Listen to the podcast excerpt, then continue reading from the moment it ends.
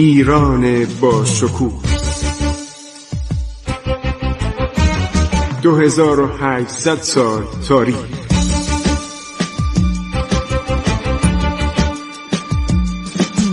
عبور از تاریخ.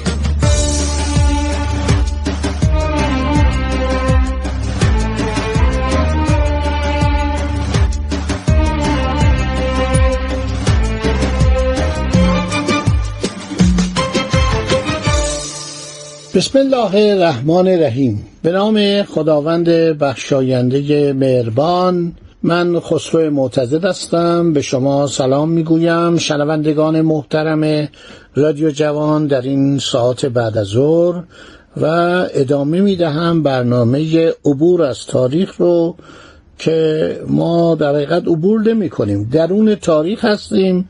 الان در قرن هجدهم عرض شود که میلادی هستیم و نیمه اول قرن هجدهم یعنی 1700 تا 1800 و بعدم برابر میشه با تقریبا قرن دوازدهم هجری قمری. دارم ماجراها رو براتون میگم.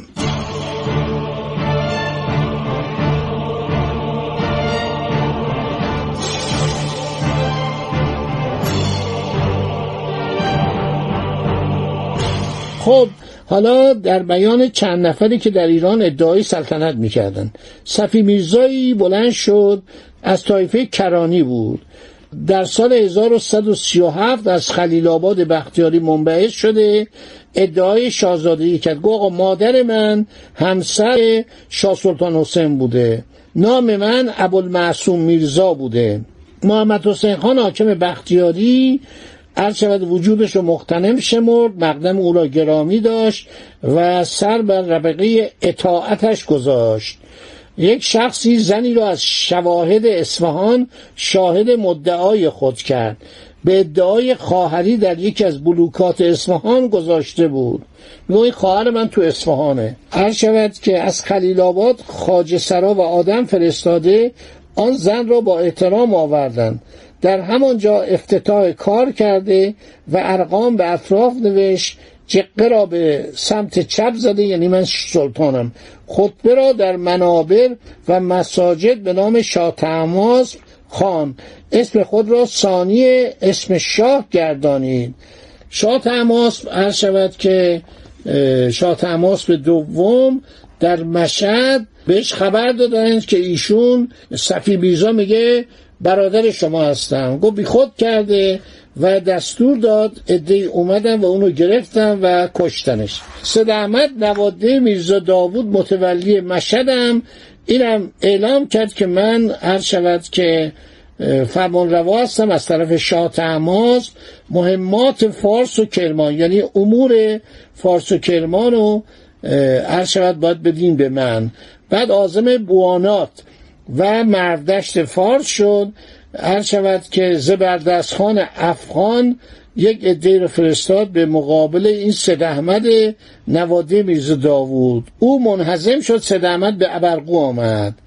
ابرقو مردمش فهمیدن او دروغ میگه معزول و محبوسش کردن. بعد فرار می‌کنه جای دیگه میره داراب میره نیریز میره کرمان میره و خودشو پادشاه مینامد. اشرف می‌بینه بابا مثل خودش زیادن. یه عده رو میفرسته و اینو می‌گرفتن و آوردنش گرفتنش آوردن اصفهان به امر اشرف گردن زدن. شخص دیگه بوده به نام محمد علی نام اینم اسم خودش گذاشته بود صفی میرزای دوم. پادشاه صفی میرزای دوم که لباس درویشی داشت. عدهای دورش جمع شدن گفتن چشمان شبیه صفی میرزاست از این صحبت ها دور این جمع شد. همیشه یه بودن بیکار بودن که یه کسی پیدا بشه. بعد ایشون بلند میشه میره به بصره. از بصره میره روانه بغداد. دولت قیصری یعنی دولت امپراتوری عثمانی هم چون منتظر بودن یه اتفاقاتی بیفته ایشونو به عنوان سلطنت قبولش می‌کنن. میگن ایشون شاهزاده ایرانی میره استانبول. مهماندار براش تعیین می‌کنم در اسکودار مقام بهش سکنا میدن براش مکان می‌ذارن اخراجات یعنی هزینه براش می‌ذارن. بعد از خل سلطان احمد خان پادشاه روم به اعتبار صدور بعضی از حرکات او را به شهر سلانیک یعنی سالونیک هجده منزل آن سوی قسطنطنیه و نزدیک به سرحد فرنگ میفرستن. بعدم میفرستنش به یمن که در اونجا دیگه خبری ازش نیست. یک پادشاه دیگه قلابی ایران سید حسین نام قلندری است که از فرا به قندهار رفته و از آنجا همراه افاقنه به اصفهان آمده بود. و خودشو به عباس میرزا ملقب کرده بود و میگو من از شاهزادگانم و اونم جقه خودشو عرض شود که کج میذاش اونم ادعایی داشت دم از توایف جوانکی و مردم اطرافی عرض شود که دورش جمع شدن.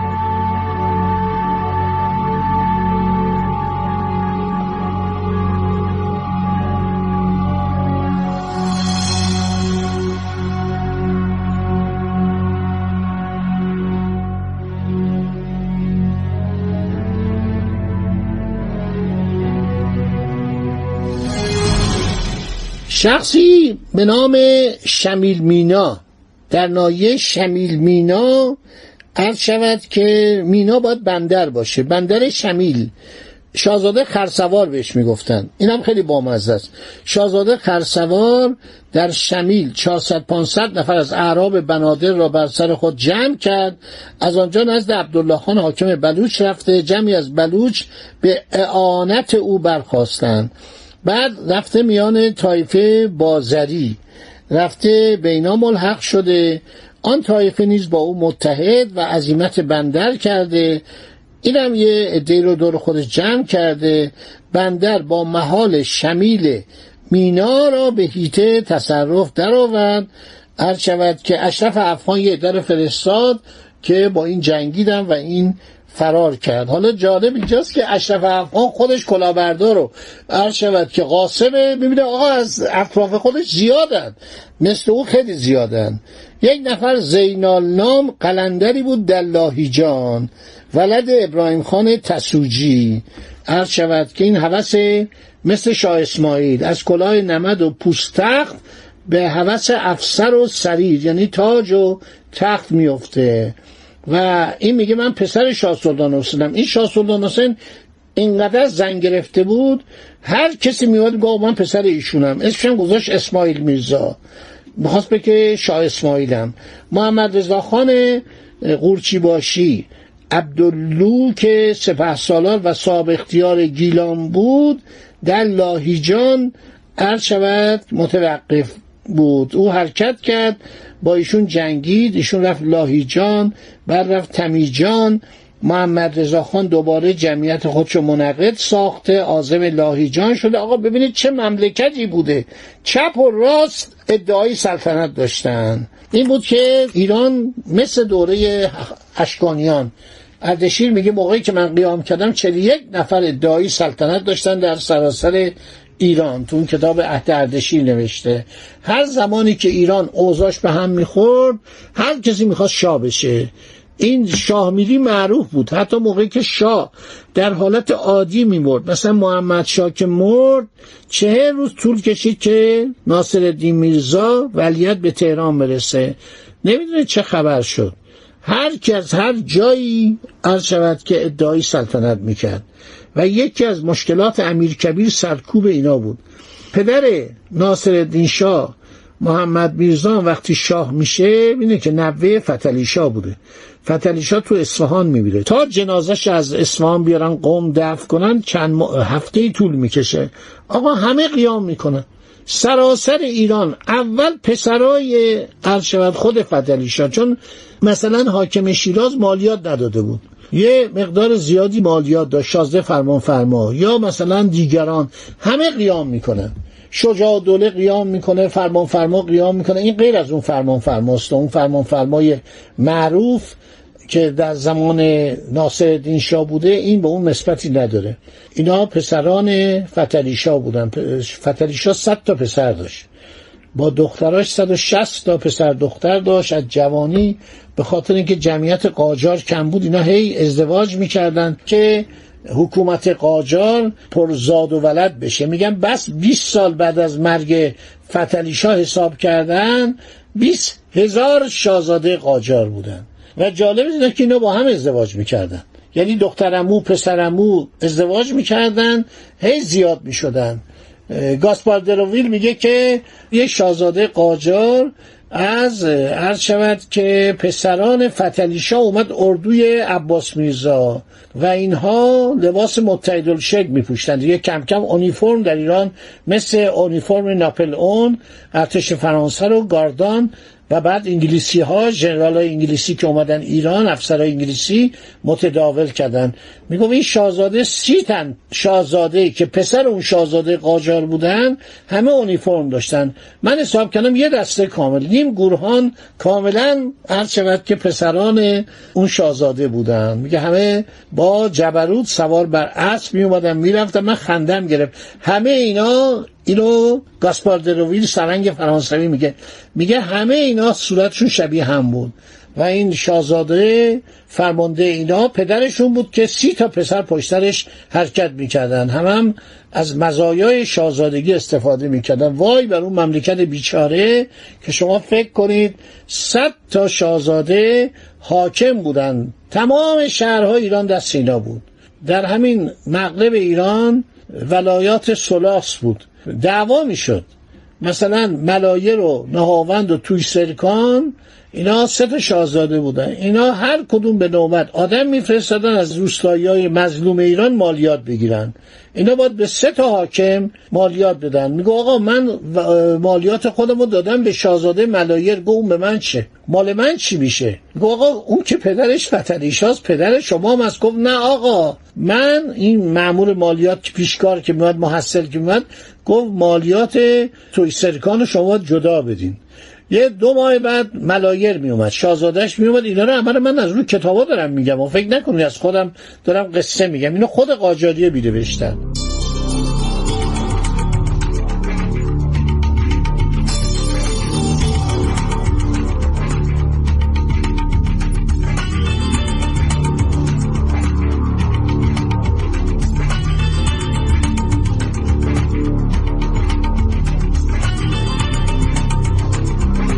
بعد از اون پس بلایر نهاوند توی سرکان. سه بار باید مالیات بدن. دهات اطرافی و معلوم نبود. مرز این ده کجاست؟ بعض اون ده کجاست؟ کی مال کیه؟ چه کسی فرمان روای اینجا؟ چه کسی حاکم اینجاست؟ و این شاهزاده اغلب بی سواد بودن. ماجرای شیخ البلوک میرزا رو بعدا براتون میگم که چه دیوانه زنجیری بود و چه نادانی بود و یک کلاهبردار چطور کلاه سر این گذاشت و گفت دختر پادشاه اجنه عاشق شما شده و از عشق شما بیتابه و هیچ خواستگاری رو قبول نمی‌کنه و گفته من باید زن شاهزاده شیخ البلوک میرزا بشم. شیخ البلوک میرزا کتاب تاریخ نو جهانگیر میرزا رو بخونید. این پسر عباس میرزاست خیلی شاهزاده باسوادی بود که این بیچاره واقعا به وسیله عرض شود که محمد شاه کور شد. کتاب خیلی قشنگی نوشته جهانگیر میرزا خسرو میرزا اینا رو همه رو کور کردن. محمد شاه دستور داد اینا رو کور کنن در بد به سلطنت این جهانگیر میرزا این کتاب رو نوشته خیلی فوق العاده است. خیلی کتاب قشنگ تاریخ نو. اخیرا هم دیدم تجدید چاپ شده و من خیلی خوشحالم که این کتاب ها تجدید چاپ میشه. خدا نگهدار شما تا برنامه بعد دنباله ماجراهای نادرشاه رو براتون بگم که این ندر قلیبک یا این نادر قلیبک چه مشکلاتی براش پیش اومد. در میان تاجیک و ترک هر شود و همینطور ازبکان بزرگ شد مبارزه کرد و حالا شده همه کاره شاه یعنی شاه به دوم از همه جا ناامید شده و اینی که شنیده که شخصی به نام ندرقلی در خبوشان در عبیور در این نواحی قدرتی به هم رسانده و خانواده ایل جلایر با تماسب قلی بیک وکیل محمد علی بیک و ترخان اینا همه به نادر ملحق شدن. خدا نگهدار شما تا برنامه بعد. عبور از تاریخ.